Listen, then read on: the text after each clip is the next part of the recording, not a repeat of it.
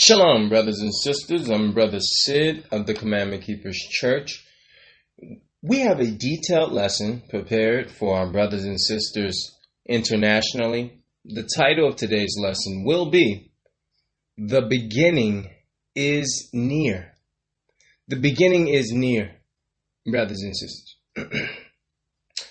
According to the Bible, the children of Israel uh, are up against time. And I fear that most people will not realize what time we are in until it's too late, brothers and sisters. The only thing that we're given that's in common to everyone is time, brothers and sisters. And right now we are at we are in a place in history that we need to be able to examine. We need to be able to go into the Bible and understand what's going on politically, brothers and sisters. What is going on politically, brothers and sisters? You learn politics from the Bible, brothers and sisters. To learn something today. We'll learn something today. The title of today's lesson, The Beginning is Near, brothers and sisters. in order to understand the Bible, you have to start off in Genesis, the 25th chapter, brothers and sisters. So, in order to understand the characters, the characters in the Bible, all right, you would first need to understand what we're going to here. Okay? Abraham had a son named Isaac, brothers and sisters. And Isaac had a wife, Rebecca, and they had children. Right? Remember that? Isaac, the one that was going to be sacrificed? Remember, he had children. Let's pick it up there. Genesis, the 25th chapter. We're going to read the 23rd through the 27th verse, brothers and sisters. Genesis, the 25th chapter, the 23rd verse, and it reads, And the Lord said unto her, that her being Rebecca, brothers and sisters. Genesis 25 and 23 reads, And the Lord saith unto her, Two nations are in thy womb, and two manner of people shall be separated from thy bowels, and the one people shall be stronger than the other people, and the elder shall serve the younger. And when her days to be delivered were fulfilled, behold, there were twins in her womb. And the first came out red, all over like a hairy garment. And they called his name Esau. And after that came his brother out, and his hand took hold on Esau's heel. And his name was called Jacob. And Isaac was threescore years old when she bare them. And the boys grew. And Esau was a cunning hunter a man of the field, and Jacob was a plain man, dwelling in tents. Brothers and sisters, we really need to examine this because if you don't understand these characters here, you don't understand anything politically, and you definitely don't understand the Bible, brothers and sisters. If you don't understand the four characters that we just spoke about, which is Isaac, Rebecca, Jacob, and Esau, if you don't understand these four characters and who they are today, you don't understand the world at all. Okay? So we're going to read this again. We're here at Genesis 25 and 23, and it reads, And the Lord saith unto her, Two nations are in thy womb, and two manners of people shall be separated from thy bowels. So, brothers and sisters, right away, this is something that had never transpired before. The word nation means nationality in the Bible, okay? So what the Lord is saying, you have two different, two separate nationalities in your womb. See that, brothers and sisters? so this has never happened before. You typically, the nation is still the same when it comes out of the womb as it was when it went in through the seed. You understand, brothers and sisters? So one of them was the seed, still of the father, the other was not. Let's take a look here. Let's take a look, brothers and sisters, because there are some distinguishing marks, there are some identifying marks that we can find that are illustrated in these texts. Let's look at it one more time because the author has provided an illustration of the brothers at birth for your review, brothers and sisters. We're here at Genesis, the 25th chapter, and the 24th verse, and it reads, And when her days to be delivered were fulfilled, behold, there were twins in her womb, and the first came out red, all over like a hairy garment, and they called his name Esau. Brothers and sisters, this man, Esau, was the first, what you would call white man, okay, who we call the Europeans today. They are the children of Esau. How do we know? Look at what it says. It says the in verse 25 it reads, "And the first came out red." Look at that, brothers and sisters. So that means his blood showed forth through his skin. Okay? So look at this. And then it says he came out like a hairy garment. White people are very hairy. Okay, look at their arms and legs, even on their knuckles, their backs they're just it's just how God made them. There's nothing wrong with it. They're very hairy people, long hair and all that, flowing hair and all that. See? So look at it. He said not only is he red, he's hairy. See? now I want you to examine how Jacob is described, brothers and sisters, because the first child is described, it tells you his color, it tells you how his hair, right? Read that again. We're at Genesis 25 and 24, and it reads, And when her days to be delivered were fulfilled, behold, there were twins in her womb, and the first came out red all over like an hairy garment. And they called his name Esau. And after that came his brother out, and his hand took hold on Esau's heel. And his name was called Jacob. And Jacob, excuse me, and Isaac was three score years old when she bare him. Now, brothers and sisters, why doesn't it tell you, why is there no identifying markers for Jacob? Why doesn't it tell you that Jacob was red all over or anything else? It didn't need to identify Jacob because Jacob looked like everybody else at that time. Brown, brothers and sisters. There was no white people at this time before Esau. Esau was the first white man. How do we know? Because the text says, The Lord saith unto her, Two nations are in her womb.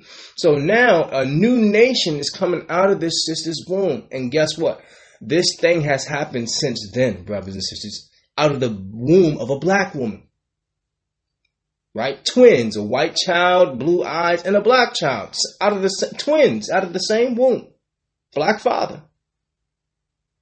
Even science, it's, it's hard to even, you know, science can't even keep up with the Most High, brothers and sisters. But the text is telling you right away Jacob is who you would call the Negroes, the natives, the Hispanics, brothers and sisters. Those are the Israelites. Jacob's name was changed to Israel, brothers and sisters. Okay? So you have 12 tribes, right? So the Negroes are the tribe of Judah. And then you have Issachar, who are the Mexicans. And then you have Naphtali, brothers and sisters, who are the Hawaiians, the Samoans, the people of the South Pacific, some of the Vietnamese and Cambodians, Philippines, right? Then you have the tribe of Levi, who are the Haitians today. And then you have the tribe of Asher, who are the Brazilians all the way down to Venezuela, brothers and sisters. And then you have the tribe of Manasseh. Manasseh was one of the sons of Jacob, right? Who are the Cubans today. And then, of course, you had Ephraim, brothers and sisters, or Joseph, right? Remember Joseph? Those are the Bla Iquatainos, or the Puerto Ricans today. And then you had Benjamin, of course. Remember baby, baby brother Benjamin? who Joseph was willing to go to war over. Benjamin is who? Benjamin is the Jamaicans today. They would be the West Indies today, brothers and sisters. And of course, you have Simeon, who's one of those 12 tribes. And who is he? Simeon are the Dominicans today, brothers and sisters. You also have the tribe of Reuben, who are the Aborigines of Australia, the Seminole Indians. You also have the tribe of Gad, brothers and sisters which are your Native American Indians, your North, your Native American Indians. Those are the tribe of Gad, and your final tribe is the tribe of Zebulun, which is you know you have uh, Costa Rica, Panama, um, Colombia, all of those areas. So you notice all these people are brown. These twelve uh, tribes that I just revealed, brothers and sisters, are the twelve sons of this man Jacob here. Okay, brothers and sisters. Guaranteed, without any shadow of a doubt. In fact, we have a lesson way back in our archives, one of our very first lessons, probably one of our first 10 lessons, revealing, utilizing the Bible, going through each tribe to utilize, you know, scripture to prove exactly what we just said concerning those people. Okay? So we know who all 12 tribes are. When you deal with Jewish people, they only know who they are.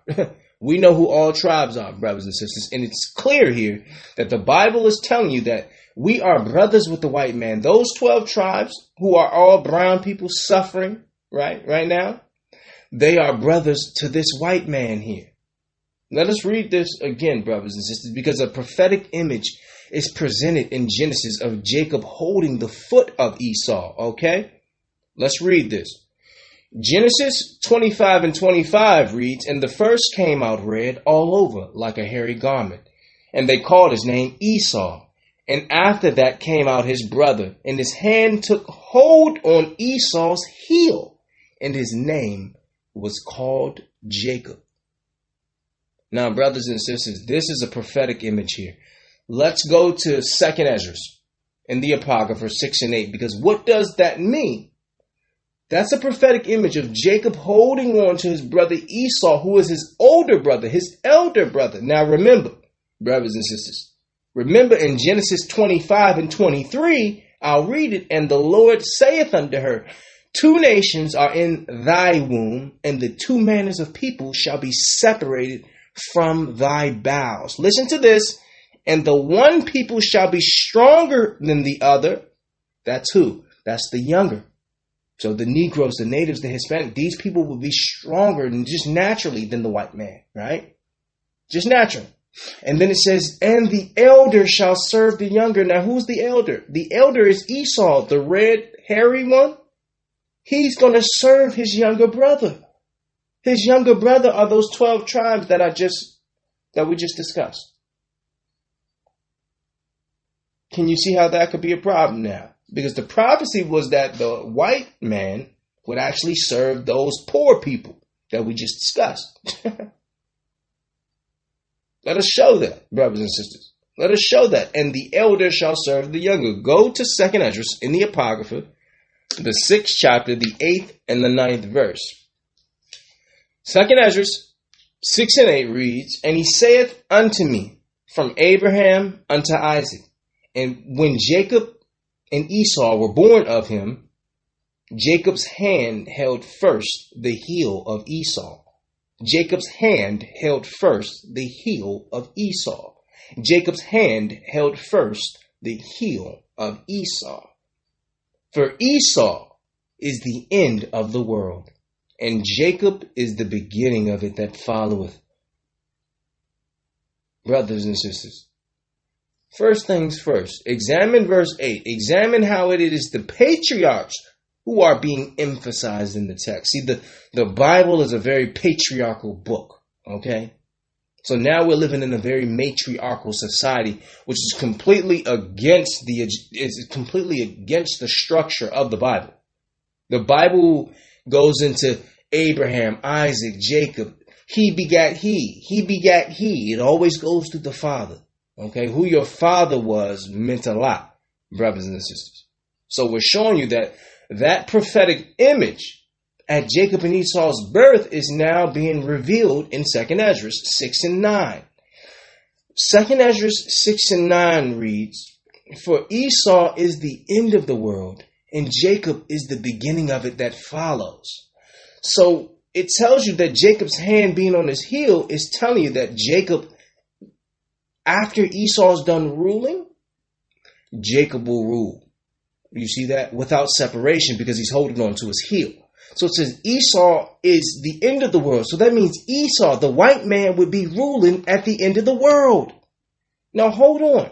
If it's the end of the world, how can it be the beginning that followed? Brothers and sisters, the world and the earth are separate words in Hebrew. Okay? The earth is the, you know, what you walk on. Okay? World is another word for society. Okay? So society will be ended. The earth will be here, brothers and sisters. But it's telling you that Esau is the end of the world. So Esau's heel being held by Jacob in Genesis serves as a prophetic illustration, brothers and sisters. And I'm going to read this again because Genesis illustrates this by illustrating Jacob holding up the heel of Esau.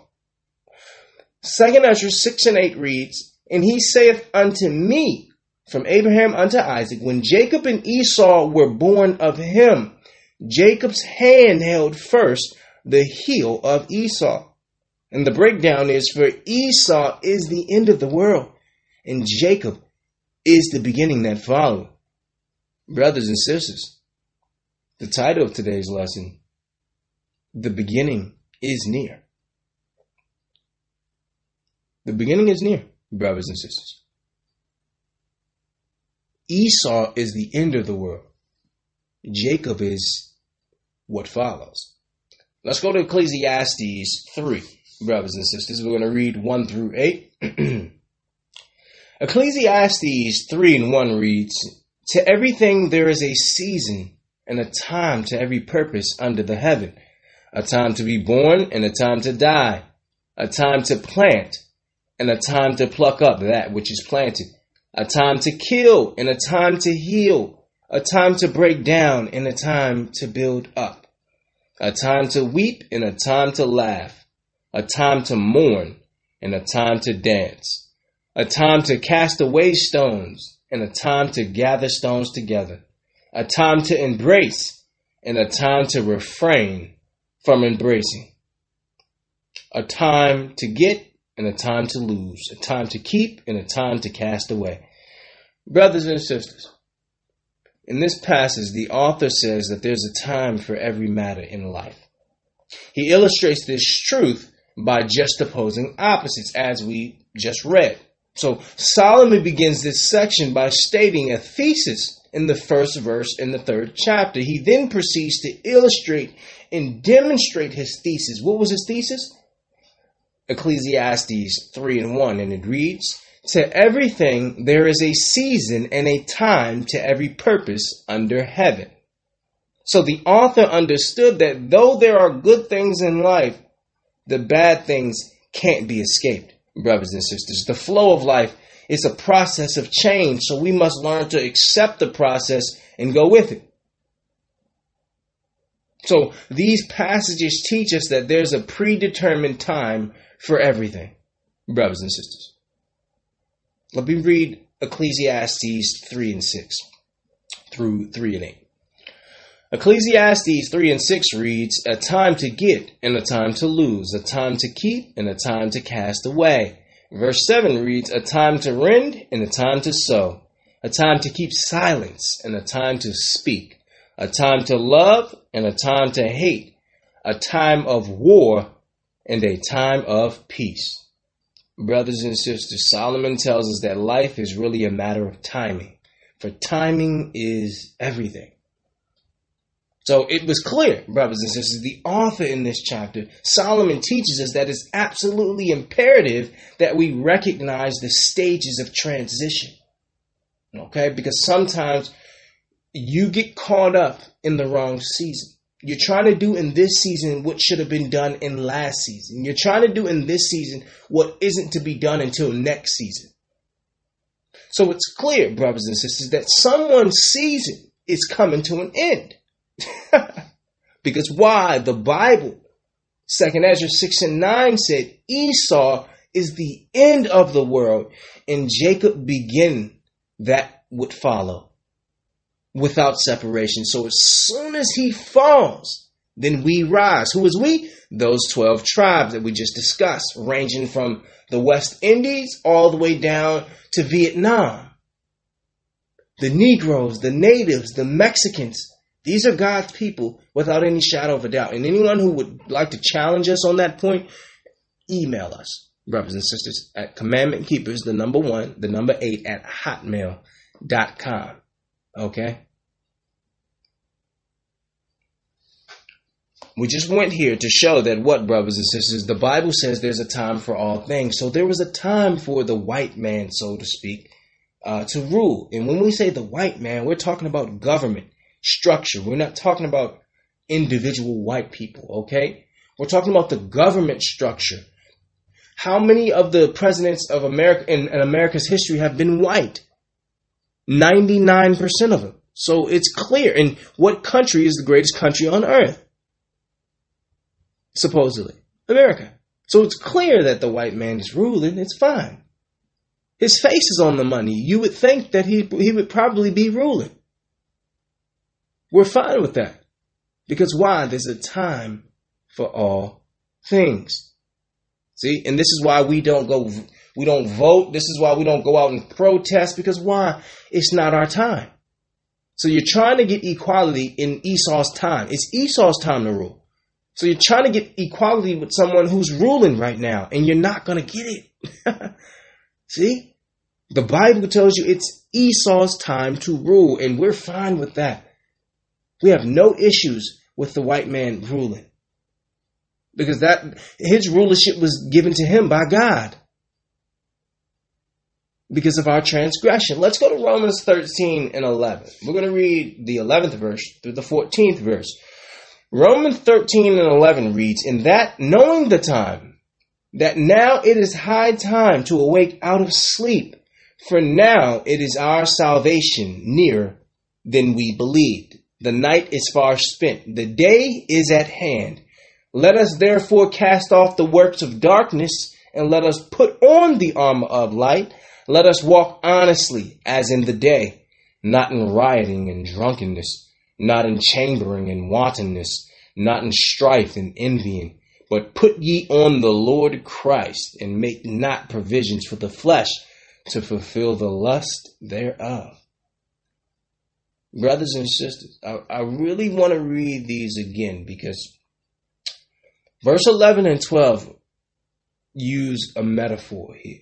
I, I want to, I want you to examine the text. Romans 13 and 11 reads, in, in that knowing the time, that now it is high time to awake out of sleep. For now is our salvation nearer when we believed, Israel.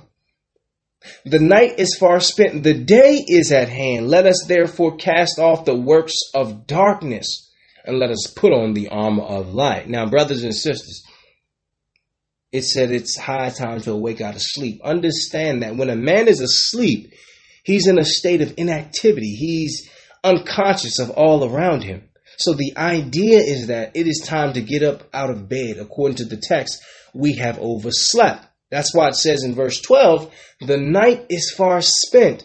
The day is at hand. Therefore cast off the works of darkness and let us put on the armor of light. So, brothers and sisters, he continues the, the wake up metaphor with the admonition.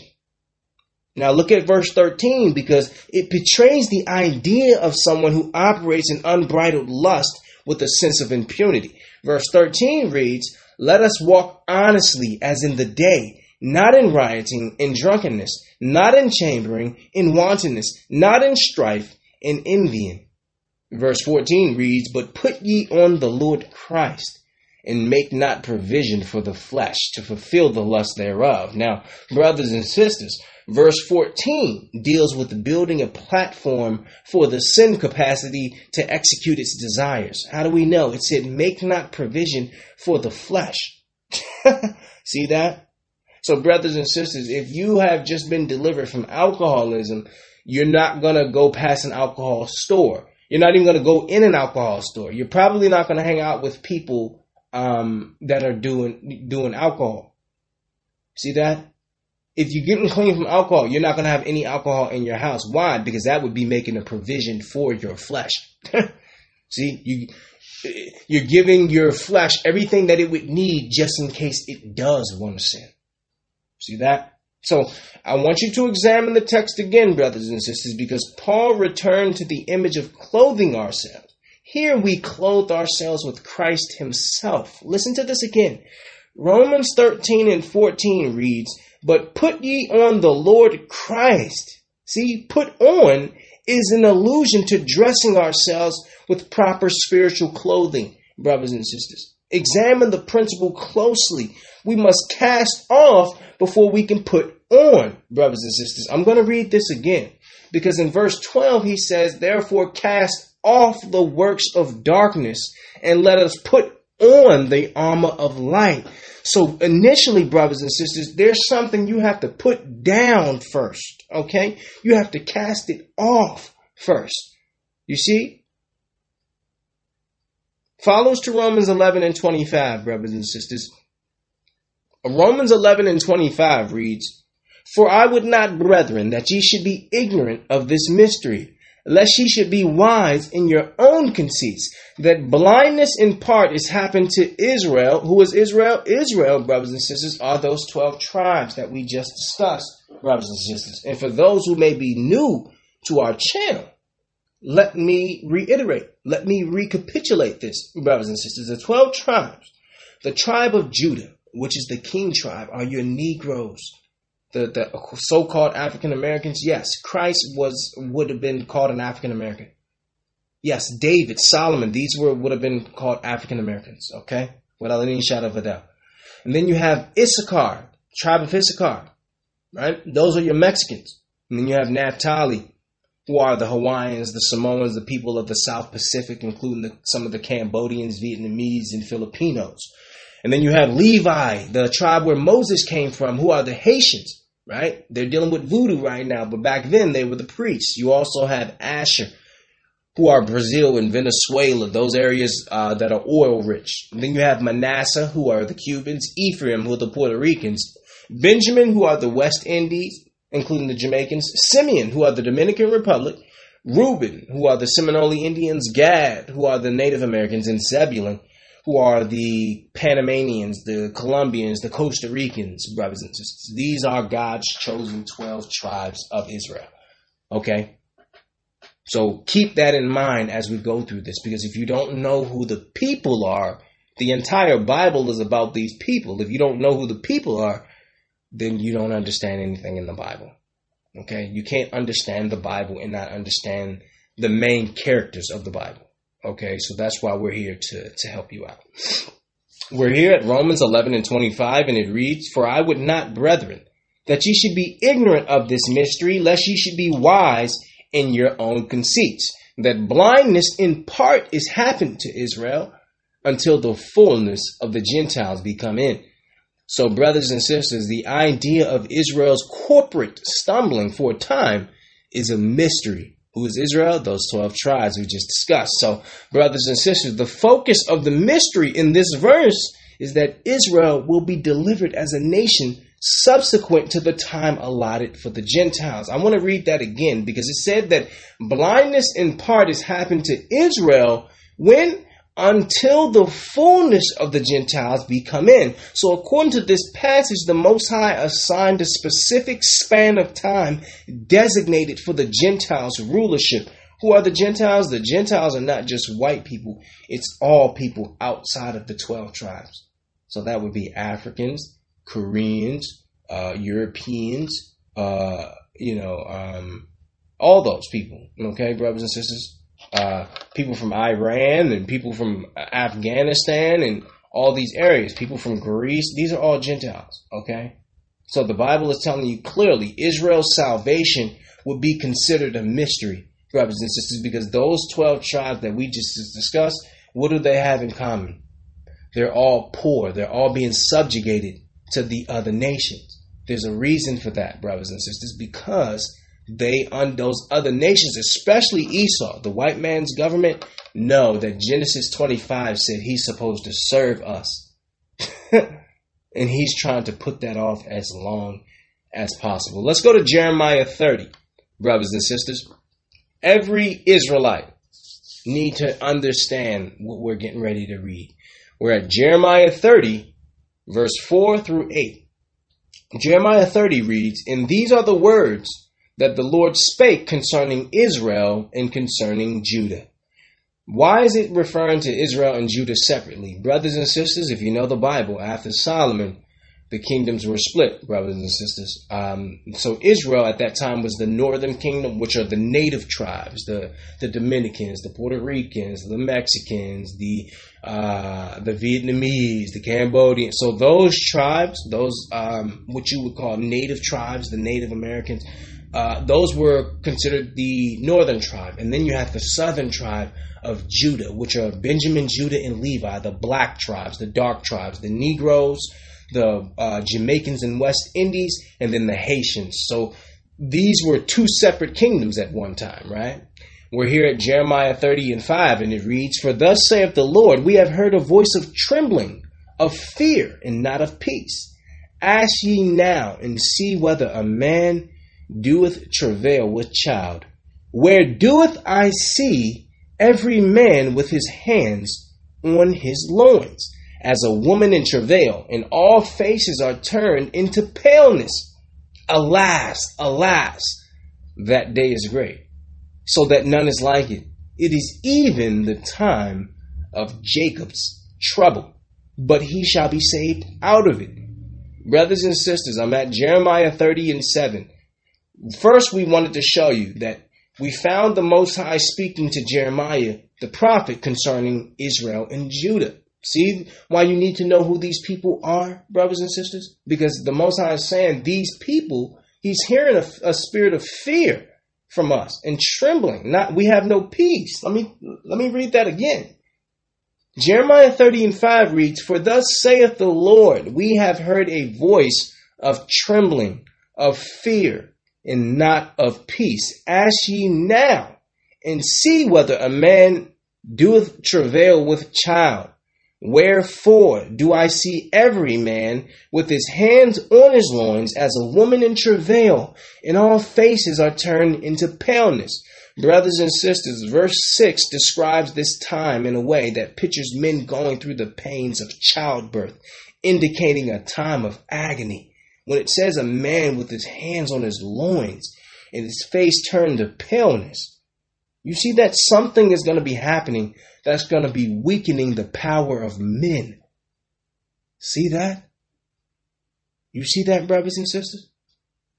The Most High foretold of an unparalleled time of trouble characterized by birth pains. I want you to listen to verse 7. Jeremiah 30 and 7 reads, Alas, for that day is great, so that none is like it. It is even the time of Jacob's trouble, but he shall be saved out of it. For it shall come to pass in that day, saith the Lord of hosts, that I will break his yoke from off thy neck and will burst thy bonds, and strangers shall no more serve themselves of him. So, brothers and sisters, the text shows our deliverance from who? From foreign subjugation. He says that what? He would break the yoke of the Gentiles, predominantly the Edomite, right? Esau, the Europeans, the yoke. You put a yoke around the neck, brothers and sisters, to control it, right? He says, strangers shall no more serve themselves of us, which means what? The, according to the Bible, we're being exploited by the Gentile nations. Why? Because they know who we are and they're going to keep that from you. See that? So they're going to suffocate you of your own, they're going to starve you of your own identity. You see? It's called Jacob's trouble. The world calls it, secular world calls it New World Order, but the Bible calls it Jacob's trouble. Why? Because Jacob's name was changed to Israel. Israel had 12 sons, named the children of Israel, the 12 tribes. And the Bible says for those 12 tribes, there's going to be a time of unprecedented challenges and obstacles for our people. Why? Because God is trying to free our people. Follow us to Jeremiah 50 and 33. Jeremiah 50 and 33 reads, Thus saith the Lord of hosts, the children of Israel and the children of Judah were oppressed together, and all that took them captives held them fast. They refused to let them go. So here we read the current state of affairs concerning our people, brothers and sisters. When you examine the text, the Most High shows himself sensible of the oppression we constantly endure, brothers and sisters. I want you to listen to this again. Jeremiah 50 and 33 reads, Thus saith the Lord of hosts, the children of Israel and the children of Judah were oppressed together, and all that took them captives held them fast. They refused to let them go. Remember, Moses told Pharaoh to let us go. He said no. He is not the only. It says they refused to let them go. So that tells you we've been in captivity more than once, brothers and sisters. And the refusal to relinquish the yoke points to what? A perpetual state of oppression. It says they always refuse to let us go. So it would be economically irresponsible for our conquerors to surrender their dominion over us brothers and sisters. And according to Jeremiah, he anticipates, the Most High that is, anticipates a Gentile objection to the liberation of our people. You see that, brothers and sisters? Because why? Esau is the end of the world. Jacob is the beginning that come after. Brothers and sisters, each ethnicity, each nationality, each nation of people have had a chance to rule the earth. So the Babylonians have had a chance to rule. Those are the people over in Iraq. The Persians and the Medes, those people over in Iran, they ruled. Remember that? 300? The Greeks, Alex, you know, Alexander the Greek, they ruled. Julius Caesar, they ruled. See that? Everybody's ruled. Everybody has ruled except for who? Those Negroes, those natives, and those Hispanic people. See? So it's our turn. That's fairness. There's a time for all things. Follow us to Jeremiah 16 and 14 because I, I want you to see something here. Jeremiah 16 and 14 reads, Therefore, behold, the days come, saith the Lord, that it shall be no more said, The Lord liveth, that brought up the children of Israel out of the land of Egypt. But the Lord liveth, that brought the children of Israel from the land of the north, and from all the lands whither he hath driven them. And I will bring them again into their land that I gave their fathers. Brothers and sisters, Jeremiah presents the concept of a coming second Exodus which is a typological fulfillment of the first Exodus. Listen to what he says here, brothers and sisters. Because the Most High made a remarkable promise that there would be a new measure of his greatness and redemptive power. Listen to this, brothers and sisters. Jeremiah 16 and 14 reads, Therefore, behold, the days come, saith the Lord, that it shall no more be said that the Lord liveth that brought up the children of Israel out of the land of Egypt. So no more will people refer to Egypt, the delivery from Egypt and crossing the Red Sea. However, they'll refer to this. Verse 15. But the Lord liveth that brought up the children of Israel from the land of the north. What land is that? North America. See that? America. See? The land of the north. And not only America, because it says, and from all other lands whether he had driven them, and I will bring them again into their land that I gave unto their fathers. So, brothers and sisters, after our current captivity is completed, the Most High will be known for delivering our people from North America predominantly. And it says he would deliver us into our own land. What land is that? The land of Israel and that small land of Tel Aviv and all that, that is not the original. That is not the ancient land of Israel. Israel was huge, brothers and sisters. To have all of those 12 tribes in that land and to have separate lands, it was huge. Some of Egypt, what's called Egypt today, some of what's called Assyria today, some of what's called Jordan today, all of this, somewhat, some of what's called Lebanon, brothers and sisters, all of this was part of our land. That now the Gentiles, all those people, are now ruling all of our land. So they're happy we don't know who we are because since you don't know who you are, we're going to take your land.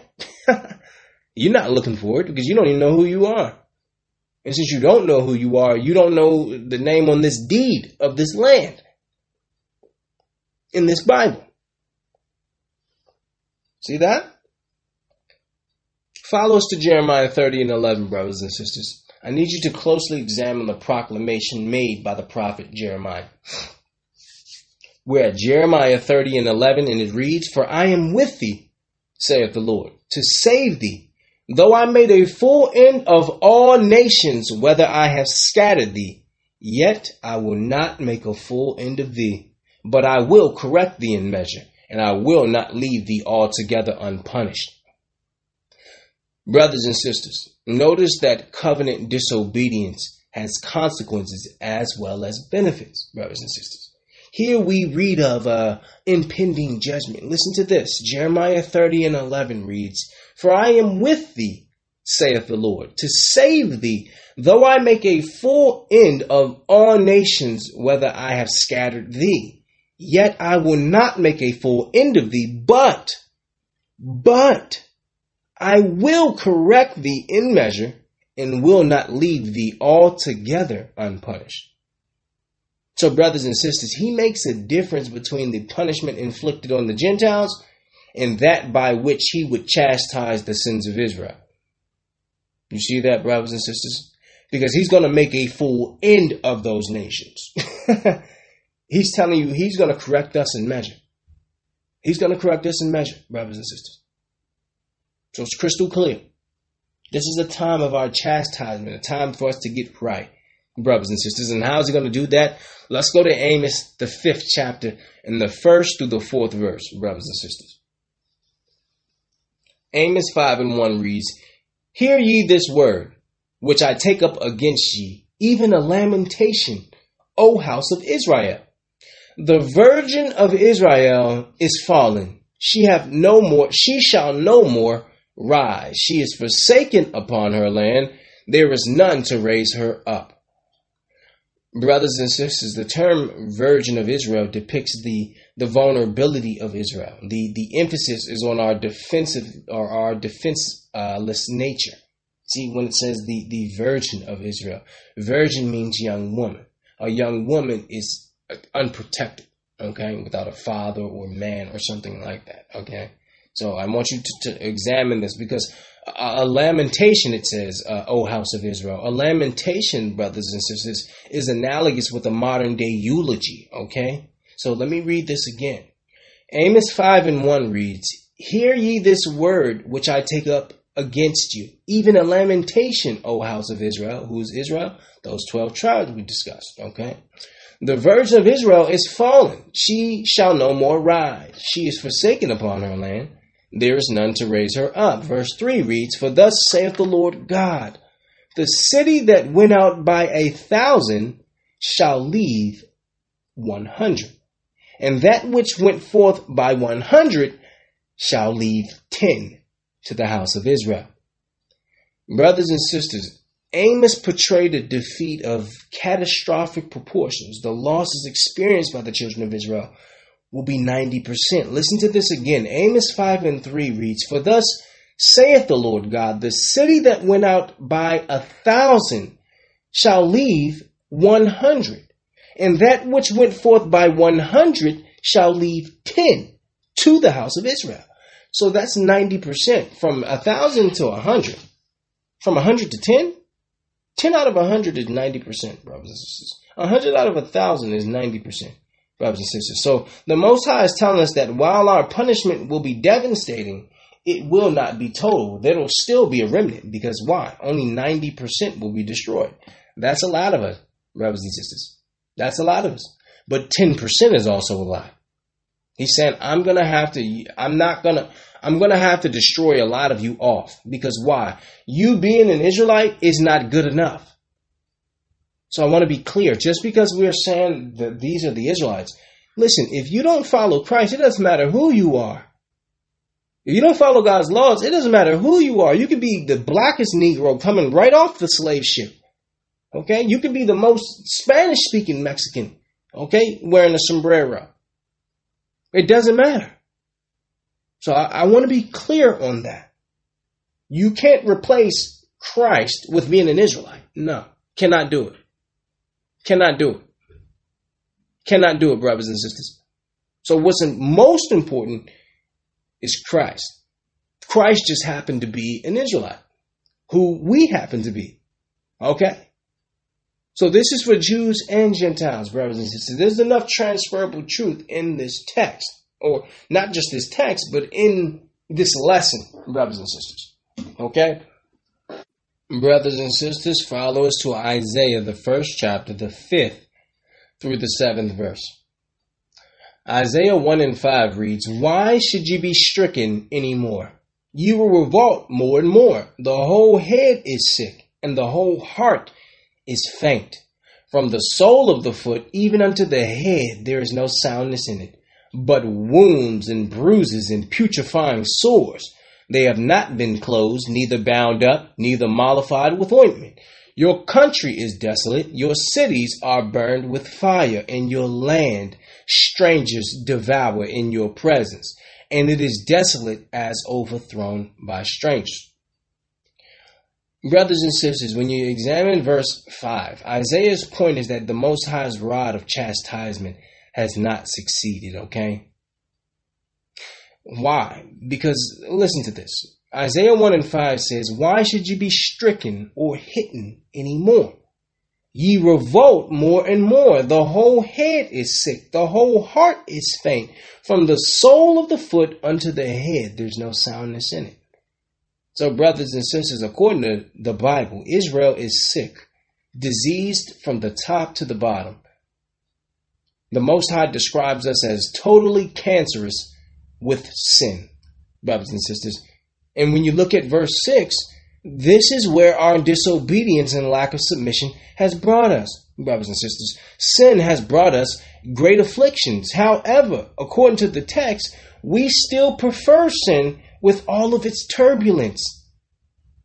Because why? He's saying, why should you be stricken anymore, Israel? You're in control of what's going on here. Israel, according to the text, is, is battered, bruised, and bleeding because of our truculent attitude. Who are Israel? Those same 12 tribes that we discussed, who were all brown. These were all brown people. Now, some may say, why does he keep bringing up who the 12 tribes are? Well, listen, because the whole Bible is about these people. And if anybody has some type of issue with us identifying who those people are, then you need to look within yourself because why? Christ said, I came for the lost sheep of the house of Israel. So you need to know who the lost sheep are. Because why? They they don't know who they are. That's why he called them lost. See? So even for a Gentile learning with us today, there's a position you can take after learning this information. Follow us to Baruch, the third chapter, the eighth verse. I'm going to read 8 through 14.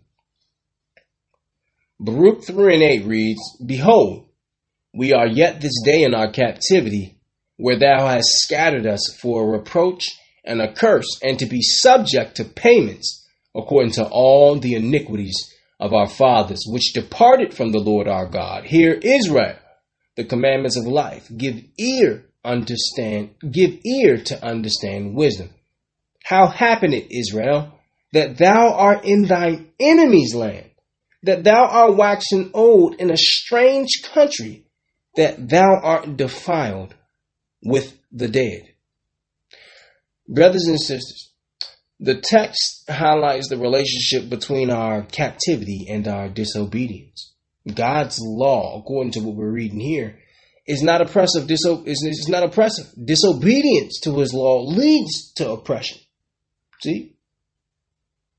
So, according to the literature, this literature at least, sin merits and deserves the punishment of total destruction. I'm here at Baruch 3 and 11, and it reads, Thou art counted with them that go down to the grave. Thou hast forsaken the fountain of wisdom, for thou hast walked in the way of God. Thou should have dwelled in that peace forever. Excuse me, verse 13 reads, For thou hadst walked in the way of God.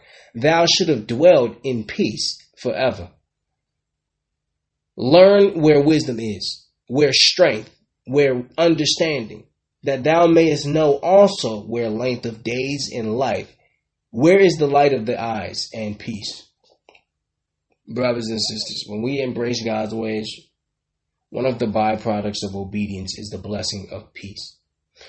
Verse 13 of the third chapter in Baruch reads, For if thou hadst walked in the way of God, thou should have dwelled in peace. So he's saying when you walk in God's way, you dwell in peace, brothers and sisters. So in reality, the formula for peace is simple. It's not easy, but rather simple. There's a difference between being easy and being simple, okay? Something simple can still not be easy, as we all know. Now, Let's follow us to Second Chronicles, the seventh chapter, the fourteenth verse, and it reads, If my people, which are called by my name, shall humble themselves and pray and seek my face and turn from their wicked ways, then I will hear from heaven and will forgive their sin and will heal their land. So look at this, brothers and sisters. This is why it was imperative, it was vital that we identify who his people. It says, if my people, who is my people? We just discussed it, those 12 tribes. So, brothers and sisters, the first part of the text itemizes what should be done if one is to expect the second part to take place. Listen to this. Second Chronicles 7 and 14 reads, If my people, which are called by my name, number one, shall humble themselves, number two, shall pray, and number three, shall seek my face and turn from their wicked ways, then will I hear from heaven and forgive their sin and will heal their land. So, brothers and sisters, our action brings reaction, right? So it was clear. First, the Lord says, if you will humble yourself, pray, seek my face, and turn from your wicked ways, then he will do three things. He will hear from heaven, forgive our sin, and heal our land. So all four things are action verbs, which mean God's people had to do these things in order for the Most High to do what he promised, brothers and sisters, okay? So when all the actions have been carried out, then the Most High says he would hear from heaven and heal our land. Okay. What was the first thing he said? Let's read that again. Second Chronicles 7 and 14 reads, If my people which are called by my name shall number one humble themselves and pray Brothers and sisters, notice the chronology is to humble yourself before you pray. Because if you pray without humbling yourself, you're going to be ignored. If you pray with pride still on you, you're going to be ignored, brothers and sisters. So he said, there's no sense of even praying until you've laid down your pride. See? so that's the first step, Israel. See? Now follow us to Ecclesiasticus in the Apocrypha, the 10th chapter, the 12th and the 13th verses, brothers and sisters. Ecclesiasticus 10 and 12 reads, The beginning of pride is when one departeth from God, and his heart is turned away from his Maker. Verse 13 reads, For pride is the beginning of sin, and he that hath it shall pour out abomination.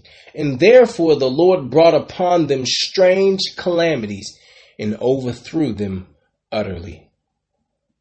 So, according to the text, pride is the attitude of independence from God. When it says in verse 12, the beginning of pride is when one departed from God. See, that's independence there. See, so the relationship between pride and sin is emphasized in the text, brothers and sisters, when it says that for pride is the beginning of sin. See, hubris is the gateway through which all other sins enter, brothers and sisters. We're seeing clearly that pride is the commencement of all sin. Pride is the, the vine that produces a multitude of evil fruits, brothers and sisters. And God's loathing of pride is unalterable according to the text. See? So, number one, he said, if my people humble themselves and pray and seek my face. See? You see that, brothers and sisters? Let's go to Jeremiah 23 and 7 first. Jeremiah 23 and 7 reads, Therefore, behold, the days come, saith the Lord, that they shall no more say, The Lord liveth, which brought them, or brought the children of Israel out of the land of Egypt. But the Lord liveth, with brought, which brought up and which led the seed of the house of Israel out of the north country and from all the countries whither I have driven them, and they shall dwell in their own land. Now, brothers and sisters, right away we see that the Most High will bring us forth out of the north country. What is that? Once again, North America, but it says from all other countries whether I have driven them. So, brothers and sisters, the Most High is telling you He has driven us and scattered us into a lot of these areas as a form of punishment, brothers and sisters. See that? Why? For our pride. See? And that's why He had to remove the identity. Because when we knew who we were, we were a proud people. brothers and sisters. When you have an identity, when you have a culture, it makes you proud. You know, it makes you proud of your culture. And unfortunately, you know, being God's chosen people is just too glorious of a culture, it's too rich to have attached to us um, and to be fully subjugated, having that um, in our mind. So the Most High had to make sure that we didn't have that in our mind, brothers and sisters, as a as a form or a part of our uh, punishment, right? I want you to follow us to De- uh, Deuteronomy 32 and 7, brothers and sisters. Jeremiah, excuse me, Deuteronomy 32 and 7 reads, Remember the days of old, consider the years of many generations. Ask thy father, and he will show thee, thy elders, and they will tell thee. Brothers and sisters, the author encouraged us to uh, consider the events of ancient days and former ages. How do we know? Read it one more time. It says, Remember the days of old, consider the years of many generations. So, brothers and sisters, look at this. After that, it says, Ask thy father, and he will show thee thy elders, and they will tell thee. So this also shows the importance of Israel's men being endowed with the knowledge of this literature, brothers and sisters. The men, according to the text, are responsible for the distribution of knowledge to our nation. See that? Follow us to Exodus 18 and 17, brothers and sisters. We're going to read 17 through 22. Excuse me. Um, let's actually just read, let's jump around a little bit. Let's read 17 and 18. Exodus 18 and 17 reads, And Moses' father in law saith unto him, The thing that thou doest is not good. Thou wilt surely wear away, both thou and this people that is with thee, for this thing is too heavy for thee. Thou art not able to perform it thyself alone. Verse 21 reads, Moreover, thou shalt provide out of all the people able men, such as fear God, men of truth, hating covetousness, and place such over them to be rulers of thousands, rulers of hundreds, rulers of fifties, and rulers of tens. Verse 22 reads, and let them judge the people at all seasons, and there and it shall be that every great matter they shall bring unto thee, but every small matter they shall judge, so shall it be easier for thyself, and they shall bear the burden with thee. Brothers and sisters, the nation had become too large for Moses to govern effectively, according to what we're reading here. And the solution was the appointment by Moses of men to help him lead the people. See? Here, Jethro, his father in law, advises him, Moses, concerning leadership, brothers and sisters. Verse 17 starts right away. And Moses' father in law saith unto him, Taking all this on yourself is not good. You're going to wear yourself down, you're going to wear the people down. You need to set up some other voices here, okay? In order to sustain this as long as you can.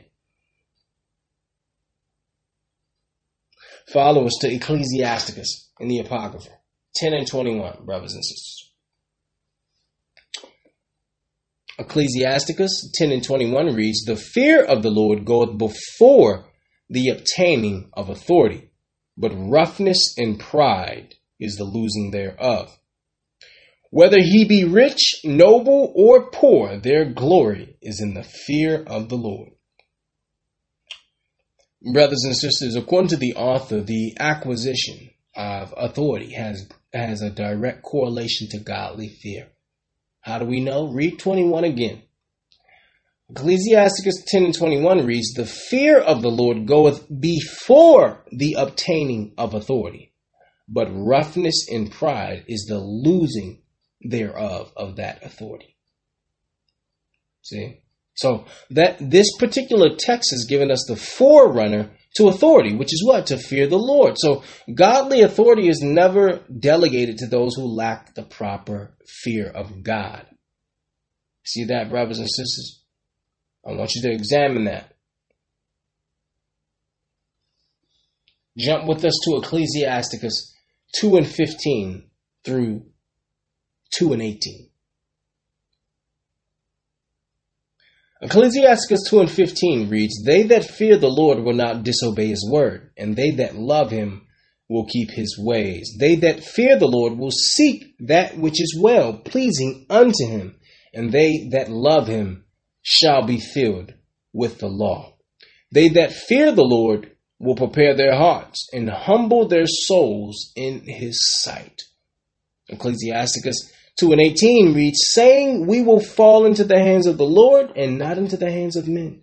For as his majesty is, so is his mercy. Brothers and sisters, according to the Bible, the fear of God drives men to seek his approval in every part of life. Right? Godly fear, it implies that your desires are less important than his, brothers and sisters. And guess what? That th- you know that this is a manifestation of authentic godly fear. See, I want to read verse 16 again because according to the text, there's evidence that can confirm or verify godly fear. Verse 16 reads, They that fear the Lord will seek that which is well pleasing unto him, and they that love him shall be filled with the law. So the author teaches us that godly fear is not authenticated with words. See? You see that, brothers and sisters? Look at verse 17 because this passage teaches us that it is the soul that must be humbled. Ecclesiasticus 2 and 17 reads, They that fear the Lord will prepare their hearts and humble their souls in his sight. Okay? Look at verse 18, brothers and sisters. Ecclesiasticus 2 and 18 reads, saying, We will fall into the hands of the Lord and not into the hands of men. For as his majesty is, so is his mercy. Brothers and sisters, one of the most dangerous and deceptive things we can face when trying to please God is trying to please man or woman at the same time. We are to strive to please the Creator rather than His creation, brothers and sisters. Because guess what? If you please your creator, then other people should be pleased with you. If they're following God. Now, guess what? If they're not following the Most High, then they're not going to be pleased with you following the Most High. So let's make it clear. Okay? Now, brothers and sisters, follow us to Exodus 18 and 21. Please. Why? Because according to the Bible, we just saw that what? When choosing good leadership, it needs to be based on the fear of the Most High God, right?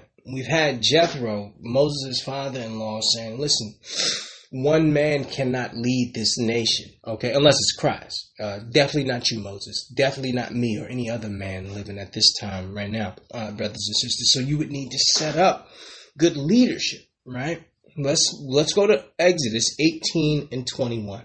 Okay. Now notice this is in Exodus, right? So this is coming out.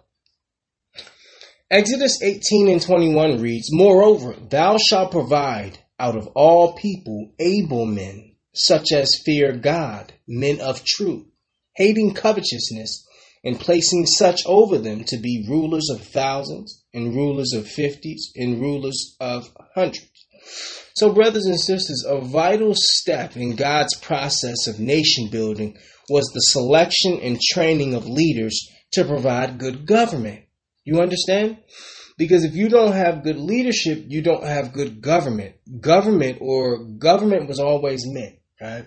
So no government is better than the character of its leaders, right? Let me read that one more time. Exodus 18 and 21 reads, Moreover, thou shalt provide out of all people able men such as fear God, men of truth.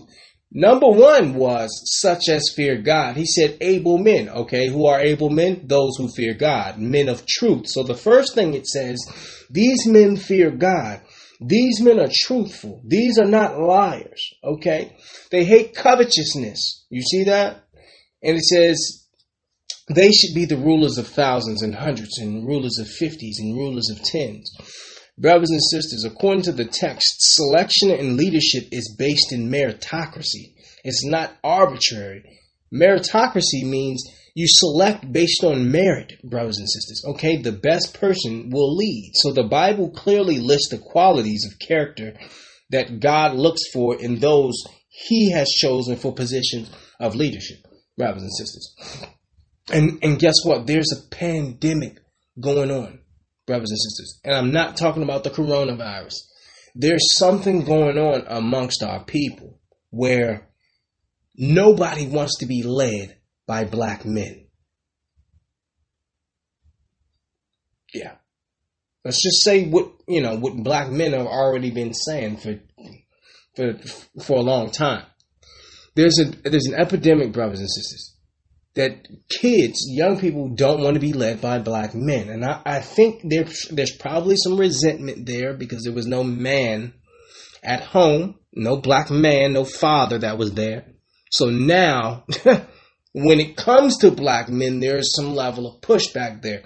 Brothers and sisters, without the man in the home first, then how can we have good leaders? How can these kids grow into good leaders, brothers and sisters? So right away, we're showing you that the Bible says before they even got into the promised land, they needed to start what? They needed to have leadership. Okay? We're still in Exodus here. We're at Exodus, excuse me, let's actually go to Ecclesiasticus instead. Let's go to the Apocrypha. Ecclesiasticus 15 and 1, right? Ecclesiastes, Ecclesiasticus 15 and 1, and it reads, He that feareth the Lord will do good, and he that hath the knowledge of the law shall obtain her. Her is who? The Holy Spirit. Verse 8, jump to verse 8, Ecclesiasticus 15 and 8, and it reads, For she is far from pride, and men that are liars cannot remember her. So there's a couple of things, brothers and sisters. In the first verse, in the 15th chapter, in the book of Ecclesiasticus, according to the author, there's a link between the fear of God and the acquisition of the Holy Spirit. Listen to this. Ecclesiasticus 15 and 1 reads, He that feareth the Lord will do good, and he that hath the knowledge of the law shall obtain her. So, brothers and sisters, the author understood the connection between the fear of God and obedience because he says, The fear of the Lord will do good, he that have the knowledge of the law. See? So, brothers and sisters, we must choose the fear of the Lord if we're going to embrace wisdom and all her attributes. Okay? The text teaches us that you can measure the authenticity of a person's godly fear or lack thereof by their actions. See? Jump to uh, Ecclesiasticus 20, chapter 20, that is, verse 24 and 20. Uh, let's actually read 24 through 26. because we're talking about the fear of the Lord in leadership. Okay? Because men have to understand good leadership starts with your head. Okay? Authority starts with submitting to authority. Okay? See? So this is the biblical principle of authority. Remember, the centurion who had hundred a hundred men under him, that's why it's called a centurion. A century is a hundred. He came to Christ and said, Listen, you don't even have to come to my house to, to heal my servant. I'm a man under authority, and I have men under me. Why do I have men under me? Because I am under authority. See that? So the principle is you submit to authority. That's how you get authority. See that? Take a look at this. We're here at Ecclesiasticus, the 20th chapter, the 24th verse, and it reads, A lie is a foul blot in a man yet it is continually in the mouth of the untaught. Verse 25 A thief is better than a man that is accustomed to lie, but they both shall have their destruction to heritage. Verse 26 read, The disposition of a liar is dishonorable, and his shame is ever with him. So, brothers and sisters, remember, in, Exodus 18 and 21, there were qualifications. The first qualification is provide able men such as fear God men of truth, okay? And that's key. Men of truth will be selected for leadership. Now, why are we even going through this? Because according to the Bible, our time is near. Okay? So with our time being near, brothers and sisters, we have to put these things in place right now. Okay?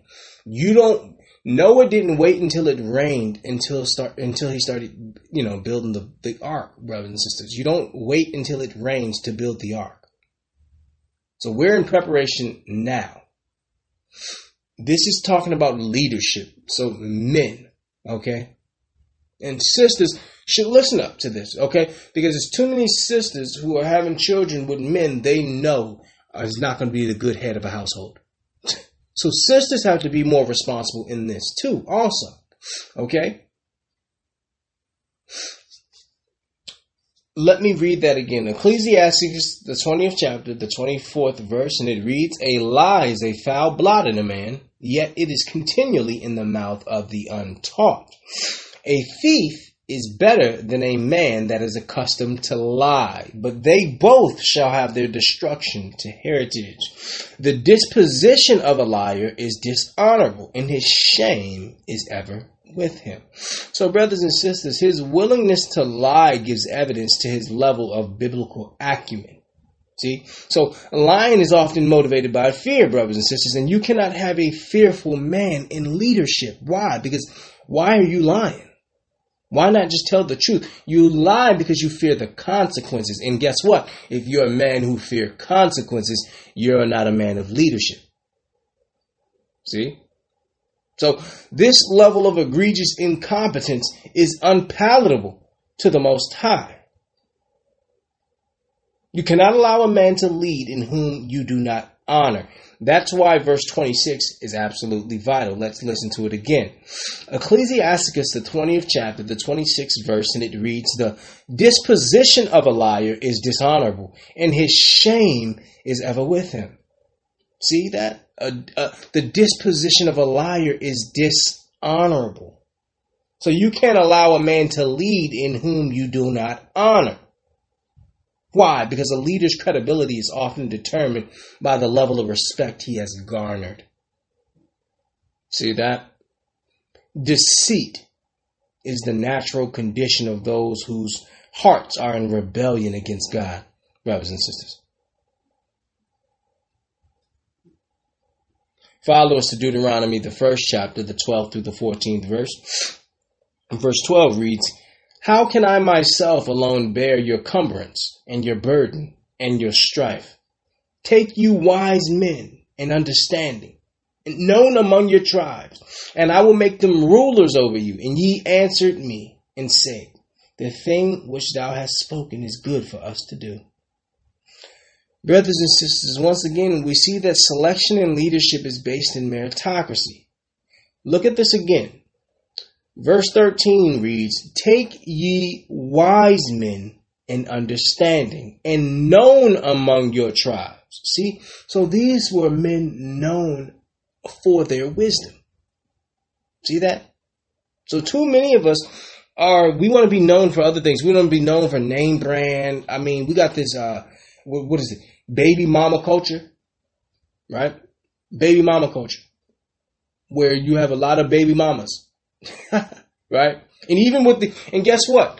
It's not even about, you know, because uh, the, the money is not there sometimes because I know we use that as an excuse. Well, if I just had, you know, if I just had more money, then uh, I could, you know, not have all these families all over the place. And listen, there's brothers that with, with four to five families, and guess what? There's even athletes, brothers and sisters, athletes, well to do athletes with money who are not in their children's life. and they have millions of dollars.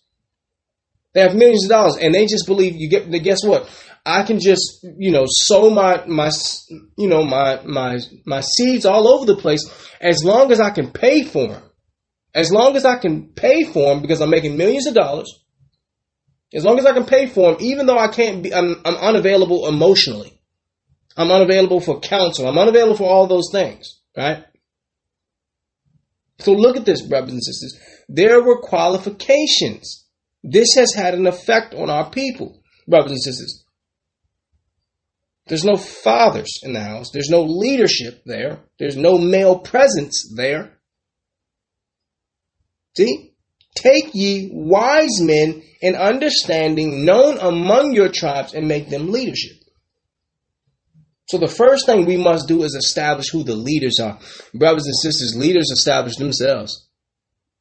See that? Leaders appoint themselves. You know who the leaders are. They establish themselves. They step forward. You always know who the leader is amongst the group.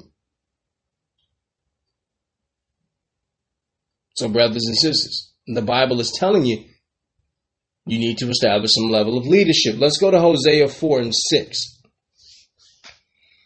Hosea 4 and 6 reads, My people are destroyed for lack of knowledge. Because thou hast rejected knowledge, I will also reject thee. That thou shalt be no priest to me, seeing that thou hast forgotten the law of thy God, I will also forget thy children. So, brothers and sisters, when we see the destruction of community, the destruction of family, the corrupted state of our people, we understand that this is evidence of rejecting his knowledge. Let's read that again. Hosea 4 and 6 reads, My people are destroyed for a lack of knowledge. Because thou hast rejected knowledge, I also will reject thee. Brothers and sisters, it's impossible to reject something that was not available. So that means our ignorance was a decision. You see that? And guess what? The Most High's wrath did not come unsolicited. We provoked the Most High and therefore practically begged for his chastisement. Brothers and sisters, it's clear. There should be a clarion call for men to engage in protecting our people by educating them. See that? Because why? Our people were destroyed for a lack of knowledge. See? So it was the lack of knowledge that led to the destruction. See? We need our men to realize this. Follow us to Proverbs 21 and 22. Proverbs 21 and 22 reads, A wise man scaleth the city of the mighty, and casteth down the strength of the confidence thereof. Brothers and sisters, the lesson here is that wisdom is better than power or strength. The city of the mighty speaks of a strong, fortified city, and scaling the city speaks of finding a way in. Listen to this, brothers and sisters. Verse 22 reads, A wise man scaleth the city of the mighty and casteth down the strength of the confidence thereof. So, brothers and sisters, a wise man can accomplish through wisdom that which a strong man cannot through his physical strength. See that? See? Brothers and sisters, let's talk about this leadership now. Let's show you some of the things that have transpired in the past um, as it pertains to uh, leadership and how we respond to leadership and authority, brothers and sisters. Uh, let's go to Numbers 16. We're going to read 1 through 5.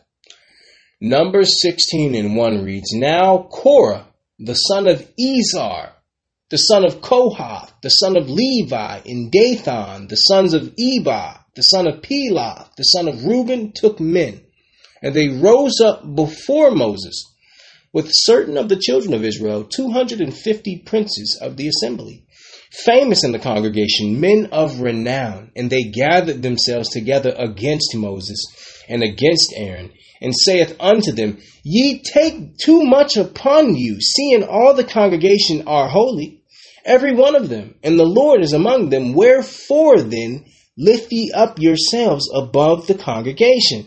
And Moses heard it, and he fell on his face, and he spake unto Korah and unto all his company, saying, Even tomorrow the Lord will show who are his and who is holy, and will cause him to come near unto him. Even him whom he hath chosen, he will cause to come near to him. So, brothers and sisters, right away, we see that Korah was not content with what the Lord had called him to do in serving with the other Levites of the family of Kohath. right? And then in verse 3, he accused Moses of pride and exclusionary leadership. Let me read that again, brothers and sisters. Verse 3 reads, And they gathered themselves together against Moses and against Aaron, and saith unto them, Ye take too much upon you, seeing the entire congregation is holy, every one of them, and the Lord is amongst them. Wherefore then lift ye yourselves among the congregation of the Lord. So here he's saying you're trying to you're trying to you're trying to be over these people when guess what? We're all deep here. See? So brothers and sisters, Korah acted as if he represented the people and fought for their interests. Guess what? Moses' response to Korah's complaint says so much about God's leader. Look at how he responds. Verse 4.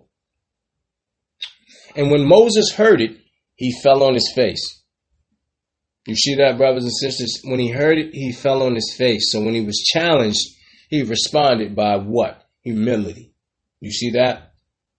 Jump to verse 20, brothers and sisters. We're going to read 20 through 26. Numbers 20, excuse me, Numbers 16 and 20 reads, And the Lord spake unto Moses and unto Aaron, saying, Separate yourselves from among this congregation, that I may consume them in a moment.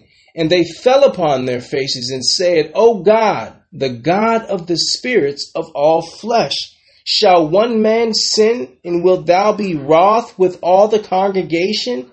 And the Lord spake unto Moses, saying, Speak unto the congregation, saying, Get ye up from the tabernacle of Korah, Dathan, and Abiram.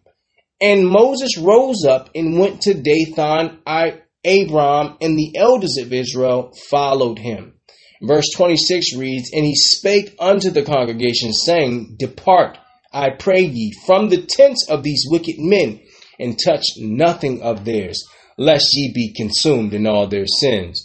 So here we see, brothers and sisters, at this point, Moses warned the Jews to stay clear of the tents of Korah.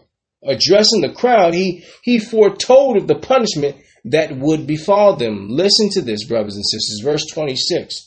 And he spake unto the congregation, saying, Depart, I pray ye, from the tents of these wicked men, and touching nothing of theirs, lest ye be consumed in all their sins. You see that? Jump to verse 31 through 33, brothers and sisters. When we're here at verse 31, it reads, And it came to pass, as he had made an end of speaking all these words, that the ground clave asunder that was under them, and the earth opened her mouth and swallowed them up, and the houses and all the men that appertain unto Korah and all their goods they and all that appertained to them went down alive into the pit, and the earth closed upon them, and they perished from among the congregation. So, brothers and sisters, the, the imagery here is vivid. The earth, as his representative, is speaking for God. It says it opened its mouth. You see that? So, Korah's unwillingness to accept his role was the seed of ultimate rebellion. His he was essentially dissatisfied with what God had chosen. And what we see, brothers and sisters, is although these leaders were appointed by God, they were not immune to envy and rebellion. Here it was Moses and Aaron, appointed by God, people were dealing with envy and rebellion all underneath of them, brothers and sisters. And guess what? This rebellion demonstrates the, the grim consequences of usurping the authority of God and his chosen leaders brothers and sisters. Now, brothers and sisters, follows to the very next chapter, Numbers, the 17th chapter. We're going to read 1 through 10. Uh, we'll read it straight through. Because why? Now you're seeing the, the attack on the leadership, the, the lack of respect for the male leadership that was in place even during this time, brothers and sisters. This is the case even today. We're here at Numbers, the 17th chapter, the first verse, and it reads, and the Lord spake unto Moses, saying, Speak unto the children of Israel, and take every one of them a rod according to the house of their fathers, of all their princes according to the house of their fathers, twelve rods. Write thou every man's name upon his rod. And thou shalt write Aaron's name upon the rod of Levi, for one rod shall be for the head of the house of their fathers. So, brothers and sisters, according to the text, there was 12 rods with each tribe. The head of each tribe had a rod, okay? Verse 4 reads, And thou shalt lay them in the tabernacle of the congregation before the testimony where I will meet with you. Verse 5 reads, And it shall come to pass that the, the man's rod whom I shall choose shall blossom, and I will make it to cease from me the murmuring of the children of Israel, whereby they murmur against you. And Moses spake unto the children of Israel, and every one of their princes gave him a rod a piece, for each prince one, according to their father's house, each twelve rods, and the rod of Aaron was among their rods. So, brothers and sisters, after the plague had ceased, right? After the, the, the crown had opened up, for the further confirmation of the priesthood, another method is directed to by the Most High God. And guess what? These sticks of wood were to bear the names of the 12 tribes. So he said, listen, 12 tribes, we want all tribe tribes to have their eat their own stick. And when we looked at verse 5, it told us that the rod that blossomed would further signal which tribe the Lord had des- uh, designated to be Israel's priest, right? So the miraculous blooming of this broad, uh, excuse me, the miraculous blooming of this rod would settle the dispute forever of whether Aaron was to lead the people or not. Okay, so look at this, brothers and sisters. Verse verse seven reads, "And Moses laid up the rods before the Lord in the tabernacle of witness." And it came to pass that on the morrow Moses went into the tabernacle of witness, and behold, the rod of Aaron for the house of Levi was budded and brought forth buds and bloomed blossoms and yielded almonds. And Moses brought out all the rods from before the Lord unto all the children of Israel, and they looked and took every man his rod. And the Lord saith unto Moses, Bring Aaron's rod again before the testimony, to be kept for a token against the rebels. And thou shalt quite take away their murmurings from me, that they die not. So, brothers and sisters, we're seeing we're seeing a lot of things going on here. The stick of Aaron had not only blossomed, but it had yielded ripe almonds, right? So, brothers and sisters, we see here that leadership is selected by the Most High. Okay, you don't we you don't choose yourself as a leader. The Most High selected the leadership when it comes to who's going to lead His people, brothers and sisters. And there's qualifications. It's meritocracy when it comes to leadership, brothers and sisters, and we're discussing that today. Let's go to Numbers, excuse me, actually, let's go to Deuteronomy 9 and 24, and then we'll jump to Jeremiah 2. Deuteronomy 9 and 24 reads, Ye have been rebellious against the Lord from the day that I knew you. You see that? Ye have been rebellious against the Lord from the day that I knew you. So, brothers and sisters, the author highlights the rebellious nature of Israel since our inception. You see that? Our inception was where? where was our inception at, brothers and sisters? Where were we inception? Where was our inception? The wilderness. Brothers and sisters, what we just read transpired in the wilderness. See, so he's saying you're being rebellious ever since I freed you. Let's go to Jeremiah now, brothers and sisters. We're here at Jeremiah 2 and 13. We'll read 13 through 15. Jeremiah 2 and 13 reads, For my people have committed two evils. Number one, they have forsaken me, the fountain of living waters, and hewn them out cisterns, broken cisterns that can hold no water. So, brothers and sisters, the first evil is desertion of the Most High. The second evil is attempting to find a substitute for the Most High. It tells you, brothers and sisters, that He is the fountain of living waters. We have chosen, instead of to drink at the fountain of living water, to find a broken glass to try to carry a small cup of water in. And that results in what? Let's look at Jeremiah 2 and 14. The text reads, Is Israel a servant? Is he a home born slave. Why is he spoiled?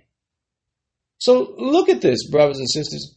The first thing we see is that the text emphasizes number one, how laborious and weary our life has become. Okay, doing quadruple the labor only to uh, excuse me, doing quadruple the labor only to receive a quarter of the results.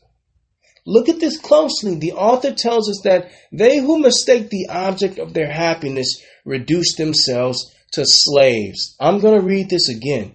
Jeremiah 2 and 13 reads, For my people have committed two evils. Number one, they have forsaken me, the fountain of living waters. And number two, they have hewn themselves out cisterns, broken cisterns that can hold no water. Brothers and sisters, if you are trying to if you're trying to quench a thirst with a broken cup, brothers and sisters, or if you're trying to transfer water to a different area with a broken cup, you're doing more work than you actually have to. See that? You're doing more work than you actually have to. You're trying to walk away from the fountain instead of staying at the fountain. So you're trying to walk off with a glass of the water. See? So, brothers and sisters, it, it's clear that the prophet shows that Israel was not in his original condition miserable. How do we know? Listen to verse 14. Is Israel a servant? Is he a home-born slave? Why is he spoiled? So, brothers and sisters, it's clear. My people work harder for greatly inferior supply. See, leaving the Most High has postured us for infinite labor. It's clear in the text, brothers and sisters. What we're reading is self inflicted slavery. See? It's crystal clear, brothers and sisters. This is self inflicted slavery. Follow us. Jump to Numbers 11 and 5, brothers and sisters. And we're going to read Numbers 11 and 6. Here it is. We're at Numbers 11 and 5 because why? He said, You have rebelled against me since your inception. Where were we conceived at? The wilderness. We're here at Numbers 11 and 5, and it reads, We remember the fish we did eat in Egypt freely, the cucumbers and the melons and the leeks and the onions and the garlic. But now our soul is dried away. There's nothing at all besides this manna before our eyes. Now, brothers and sisters, this were the words of these uh, slaves that had just been recently freed. As the Most High is feeding them daily with this heavenly food, they say, What? Verse 5 reads, We remember the fish we did eat in Egypt freely. So look at this. You say you want to be free, but then you're looking for a handout. Guess what? Freedom means you provide for yourself. See, when you're in Egypt, they have to feed you. Why? Because you're their slave. That's why they're giving you the food stamps. And they're going to continue to give it to you as long as you're their slave. Now, the moment that you try to push back, then you're going to have a problem. Okay? We have to keep our slaves fed, though, and strong so they could work the fields. We have to give our slaves free health care. Why? so they can work the fields. See? So it was clear, brothers and sisters, our people said they wanted freedom, but they were looking for handouts. Let me read that again. Numbers 11 and 5 reads, We remember the fish we did eat in Egypt freely the cucumbers, the melons, the leeks, the onions, and garlic. But now our soul is dried away. There is nothing at all besides this manna before our eyes. So now look at this. They have now been freed and they're complaining about their diet, brothers and sisters. Now, brothers and sisters, the lesson for us is to choose God over our fleshly desires then we will be rewarded in his kingdom of God. And I'm going to show you how important this is, brothers and sisters. A lot of things transpired in the Bible over food, okay? Let's go back to Genesis 25, okay? Remember, that's where we started today. Genesis 25 and 28 reads, And Isaac loved Esau because he did eat of his venison. But Rebekah loved Jacob. And Jacob sod pottage, and Esau came from the field, and he was faint. And Esau said unto Jacob, Feed me, I pray thee, with that same red pottage, for I am faint. Therefore was his name called Edom. And Jacob said, Sell me this day thy birthright. Now, brothers and sisters, why would Jacob think to ask Esau to sell his birthright over some porridge? Notice how the porch is identified. Let us read that again. Genesis 25 and 28 reads, And Isaac loved Esau because he did eat of his venison, his deer. But Rebekah loved Jacob.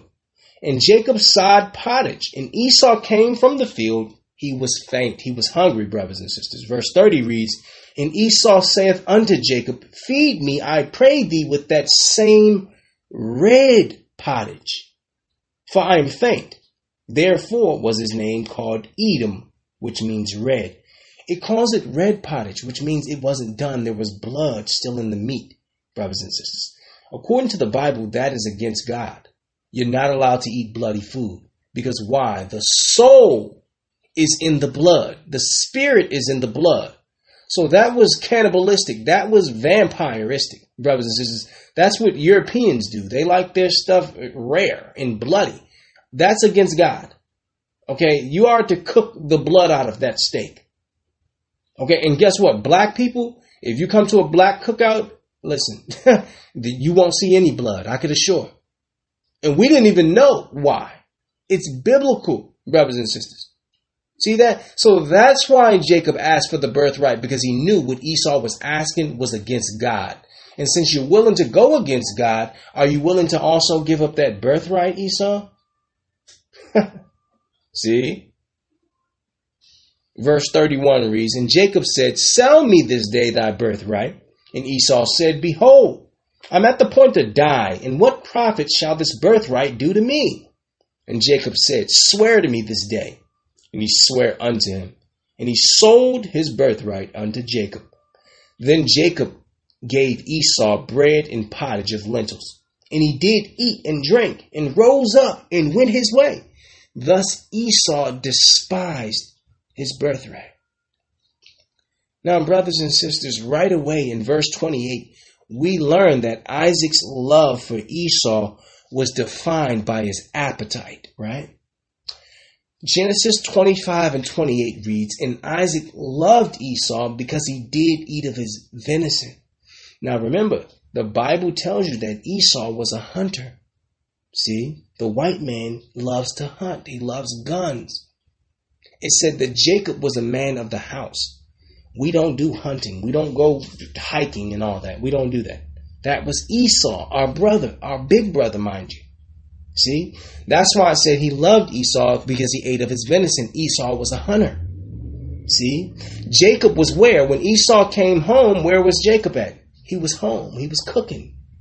We're homebodies. We don't be all out in, in, in nature and all that, looking at snakes and wrestling crocodiles and all. That's not us. That's Esau. Okay, that's our brother, our European brother, so to speak. We just wanted to show you, brothers and sisters, that he valued a full stomach even more than his birthright, which was a spiritual heritage. We're talking about Esau now. Why? Because he was willing to sell his birthright for food. So, brothers and sisters, it should not be appetite that determines destiny decisions, okay? Esau is shown to be impulsive and a man ruled by his passions.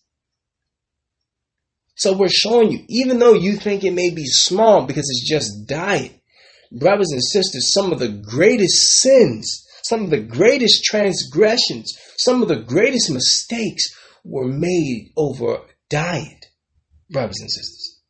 Okay? In fact, let's go to Genesis 27 and 2. Further proof while we're talking about appetite. We're Genesis 27 and 2, and it reads, And he saith, Behold, now I am old. I know not the day of my death. Now therefore, take, I pray thee, thy weapons, thy quiver and thy bow, and go out to the field and take me some venison, and make me savory meat, such as I love, and bring it to me that I may eat, that my soul may bless thee before I die. This is him talking to his son, brothers and sisters. Jump to verse 25 through 28. Genesis 25 reads, And he said, Bring it near to me, and I will eat of my son's venison, that my soul may bless thee. And he brought it near to him, and he did eat. And he brought him wine, and he drank. And his father Isaac saith unto him, Come near now, and kiss me, my son. And he came near and kissed him and smelled the smell of his raiment and blessed him and said, See, the smell of my son is as the smell of a field which the Lord hath blessed. Look at this, brothers and sisters. So we know that during this time, we know the story already.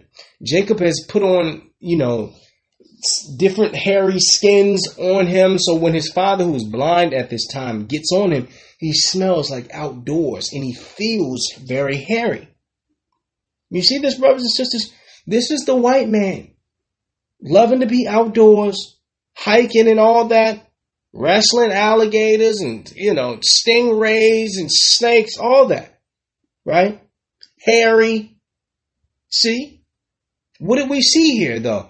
Israel, excuse me, Isaac is an example of an unchecked ruling passion, brothers and sisters. Because why? Isaac allowed his appetite to get in the way of executing God's plan. See that? You're trying to give a blessing to somebody that you know is not following God. And here we see Isaac was deceived because he was blinded by his appetite. He loved the food that his son made. So it's clear that left unchecked, your appetites will become a snare to you, just as it did to Isaac. See, so the book of Genesis teaches us that both Isaac and Esau were both ruled by their appetites. That's father and son. Because remember, Esau is the son of Isaac. Isaac, what? Given to appetite. Esau, given to appetite. So Esau and Isaac are both under the tyranny of their appetites, acting as slaves to the desires of their flesh. You see that, brothers and sisters? Follows to Ecclesiasticus 18 and 30. And it reads, Go not after thy lust, but refrain thyself from thine appetites. If thou givest thy soul the desires that please her, she will make thee a laughing stock to thine enemies that malign thee. Brothers and sisters, the author is teaching us to conquer our appetites why? Because capitulation to our sinful appetite will result in the yoke of bondage. Brothers and sisters, it's clear. We must refrain from a life of pleasure and dissipation. Let's read those two scriptures again.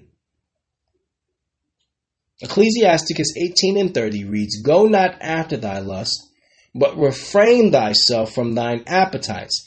If thou givest thy soul the desires that please her, she will make thee a laughing stock to thine enemies that malign thee. So, brothers and sisters, according to the text, your decisions cannot be carnally driven. Because why? We know that bad choices are motivated by carnal desires. Okay, brothers and sisters? We know that without any shadow of a doubt. Brothers and sisters, follow us to Proverbs, the 25th chapter and the 28th verse. Proverbs 25 and 28 reads, He that hath no rule over his own spirit is like a city that is broken down and without walls. Brothers and sisters, this is a reference to uh, self control. Without it, a person is, is certain to be victimized, brothers and sisters. Why? Because when you lack self control, you are at the absolute mercy of your enemies. Look at the illustration in the text brothers and sisters, back in the time of antiquity, especially during biblical days, brothers and sisters, most cities had a wall around it to protect it, right? Just like Donald Trump was saying he was going to build a wall. Why? To stop people from invading, right? uh, to, to protect it, right? So the Bible is telling you a man who have no self-control is like a city that is broken down and without walls. The walls are there for what? For protection from the enemy. So if you don't have control over your own spirit, you don't have protection from the enemy, according to the Bible. And that's what we were seeing. Um, with we saw it with Isaac, we saw it with Esau. So we saw it with our brother, we also saw it with our father. We also saw it with ourselves, with the manna in the wilderness. So this is why we're breaking this out, brothers and sisters, because like father, like sons. So you may think that it's a small thing, but brothers and sisters, the first sin had to do with food. Okay? the very first sin had to do with diet. Okay, let's not overlook that. In fact, let's go to Ezekiel 37, Valley of the Dry Bones. We're going to jump around here. We're going to read verse 1 and 2 to get context. And then we'll go to 11 and 12 to identify who this chapter is referring to, okay? Let's go to Ezekiel 37 and 1, and it reads, The hand of the Lord was upon me and carried me out in the spirit of the Lord and set me down in the midst of the valley, which was full of bones. Verse 2 reads, And it caused me to pass by them round about, and behold, there were very many in the open valley, and lo, they were very dry. Brothers and sisters, this is Ezekiel is having a vision. He's saying, Listen, I was in the spirit the Most High took me into a valley full of just skeletons and dry bones in the midst of a dry desert, a valley, right? Verse 7, excuse me, verse 11 reads, Then he saith unto me, Son of man, these bones are the whole house of Israel. Behold, they say, Our bones are dried, and our hope is lost. We are cut off for our parts. Verse 12 reads, Therefore prophesy, say unto them, Thus saith the Lord God, Behold, O my people, I will open your graves and cause you to come up out of your graves and bring you into the land of Israel. Brothers and sisters, when it says, I will open your graves, what is he telling you? That our people are dead spiritually. We're spiritually dead, brothers and sisters. We are the valley of the dry bones. So this vision that Ezekiel was seeing was our people just spiritually dead. No, no, no identity, have no clue who we are, have no clue who each other are, have no clue who our God is, have no land of our own, dead to the knowledge of our God, dead to the knowledge of our own identity, dead to the knowledge of who our brothers and sisters are, dead to the knowledge of where our land is, what to call home, where to call home, valley of the dry bones. You see this? See, so Malcolm X knew that we were the children of Israel. Go listen to that that address again, that speech again, the valley of the dry bones, where he he was saying that we were the valley of the dry bones, which we are because we're the children of Israel. See that? The Bible is telling you the children of Israel, those people that we discussed, are like dead, dry bones. They're like skeletons. They're in graves. See that? So they were dead, but it tells you prophesy and bring them back to life. See, therefore, verse 12 reads, Therefore prophesy and say unto them, Thus saith the Lord God, Behold, O my people, I will open your graves and cause you to come up out of your graves and bring you into your land of Israel. So this is how we know those people are not the Jews. When they moved back there in 1948, that was the United Nations that brought them there, brothers and sisters. That was not Christ. The Bible tells you that the Most High in Christ would bring us back into the land of Israel, not the European Union, okay? So the first thing we needed to establish is that the valley of the dry bones is referring to the children of Israel, and it says that we are dead spiritually. Now, what can we learn about being dead or being brought back from the dead, brothers and sisters? We have to go to Lazarus because Lazarus taught us something about coming back from the dead, spiritual dead for us. John 11 and 39 reads, Christ said, Take ye away the stone, Martha, the sister of him that was dead, saith unto him, Lord, by this time he stinketh, for he hath been dead four days. Christ saith unto her, Said I not unto thee that if thou wouldest believe, thou shouldest see the glory of God? Then they took away the stone from that place where the dead was laid. And Christ lifted up his eyes and said, Father, I thank thee that thou hast heard me. And I knew that thou hearest me always, but because of the people which I stand by, I said it, that they may believe that I, excuse me, that they may believe that thou hast sent me.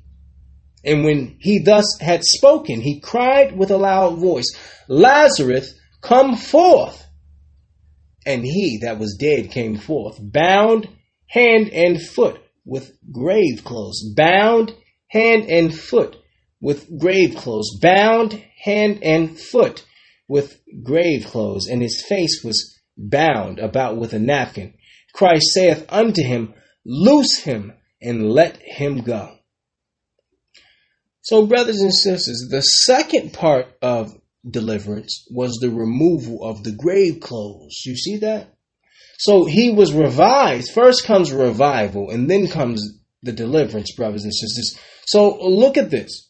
He was revived, but yet he was still bound because the text tells you he was bound hand and foot with the grave clothes. So, brothers and sisters, it would essentially um, wrap you up um, to preserve you with spices and different things. So you couldn't really walk or move because you've been wound and wrapped tightly in these what is called grave clothes. So, brothers and sisters, when Lazarus came out of the tomb, he still carried some remnants of the grave. Let me read that again, brothers and sisters.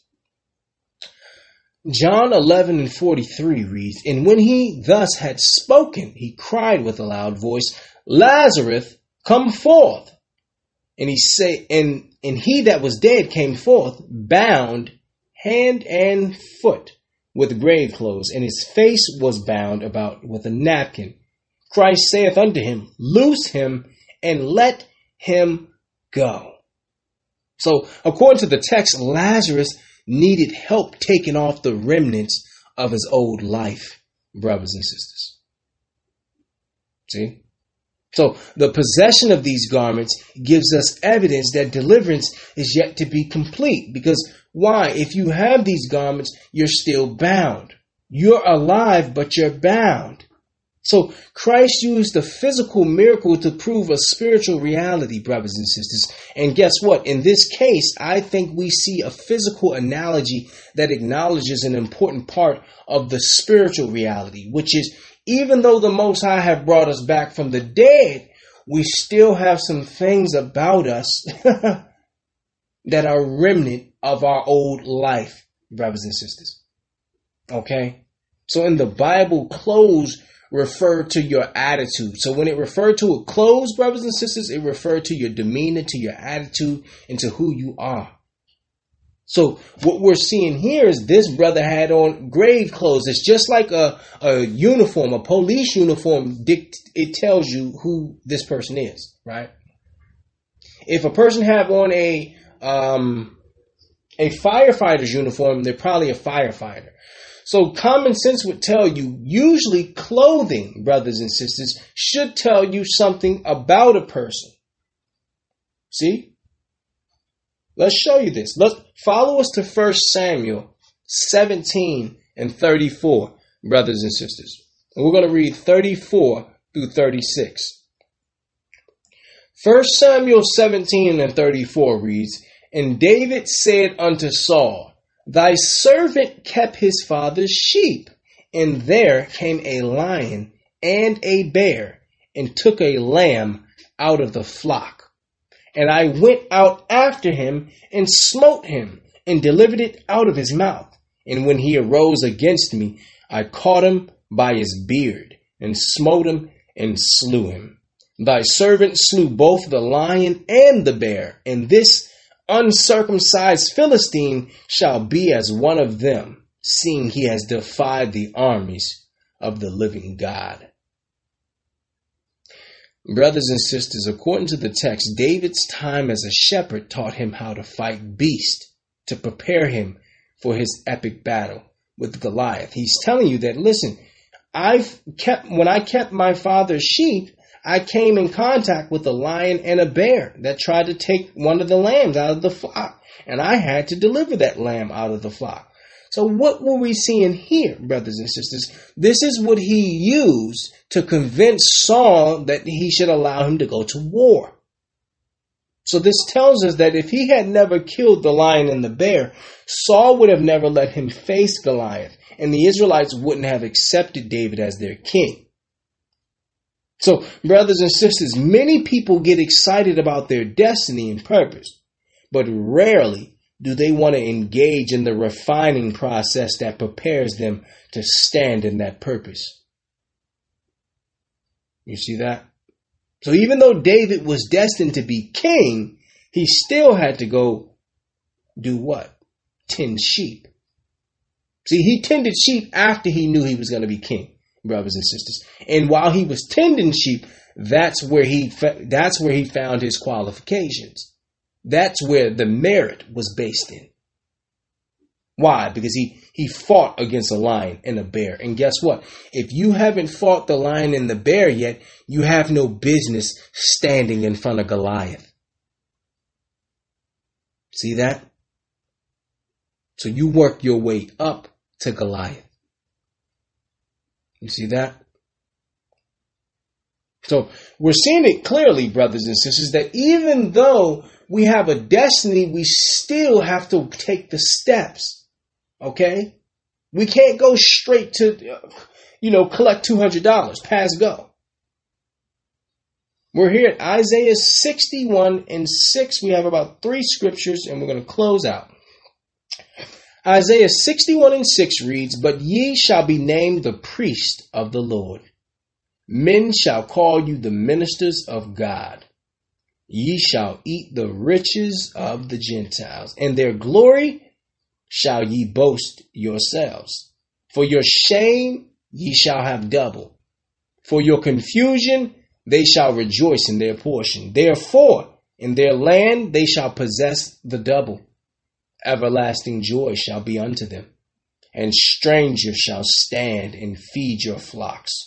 And the sons of the alien, or the foreigners, shall be your plowmen and your vine dressers brothers and sisters. That was verse 5. So we, we read verse 6, 7, and then we jumped to verse 5. Let me read verse 5 again.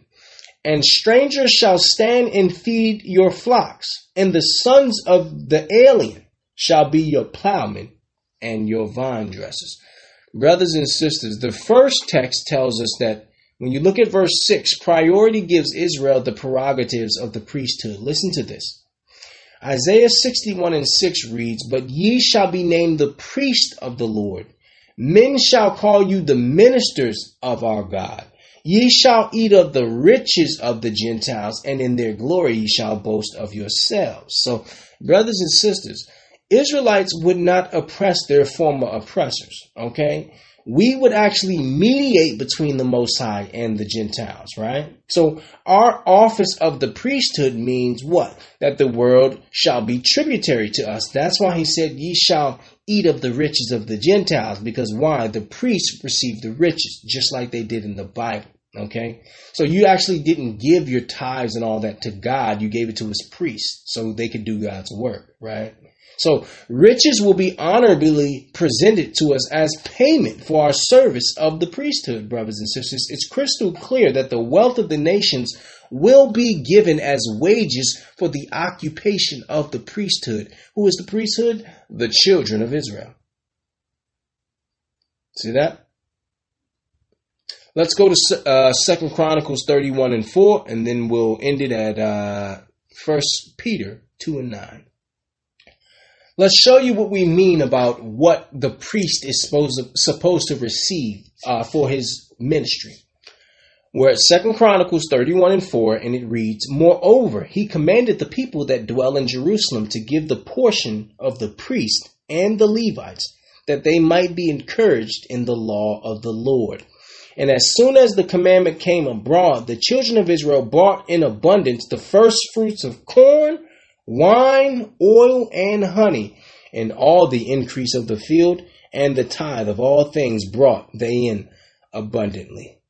See, so the tithes, it actually wasn't money. It was corn, wine, oil, honey, all things they needed to live, brothers and sisters. So the priests earned their living by doing the special work that God had given them, right? And we see here that the priests were provided for and supported, brothers and sisters. So as the priests in Israel lived off the contributions of their fellow Israelites in the past, so all the Israelites would live off the contributions of the Gentiles in the future.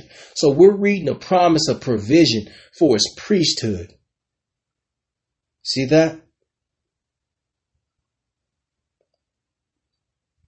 Let's go to 1 Peter 2 and 9, and we're going to end it here, brothers and sisters. 1 Peter 2 and 9 reads, But ye are a chosen generation, a royal priesthood, an holy nation, a peculiar people, that ye should show forth the praises of him who have called you out of darkness into his marvelous light. Brothers and sisters, it says ye are a chosen generation. Peter commonly uses this terminology in reference to Israel, brothers and sisters. And guess what? This choosing is a work totally of God's grace and unmerited favor. Okay? And then it tells you that not only would we be a chosen generation, a royal priesthood, a holy nation, but a peculiar people. Brothers and sisters, among those of the earth, there are a people who are radically different. And it's us. See? So the text emphasizes the privileged identity in conjunction with the responsibility that Israel possesses. See, we're a chosen generation, a royal priesthood, a peculiar people, and the responsibility is to show forth praise. See? So, brothers and sisters, the title of today's lesson, The Beginning is Near. And in fact, I want to read one more scripture. Second Ezra, the sixth chapter in the ninth verse, and it reads, For Esau is the end of the world, and Jacob is the beginning of it that followeth. Brothers and sisters, there is a paradigm shift. Things are getting ready to be shaken, brothers and sisters. And you have people that are going to look to scratch and claw and going to look to fight every step of the way in order to sustain their supremacy, brothers and sisters. People have died over less they know this Bible, brothers and sisters. Okay? They have their best scholars breaking down these prophecies. So they understood that we were going to wake up. And they also understood that it was prophesied that they were going to serve us. And they're not looking forward to that, brothers and sisters. So the title of today's lesson is The Beginning is Near. We want to say, Kwam Yasharala, sin no more.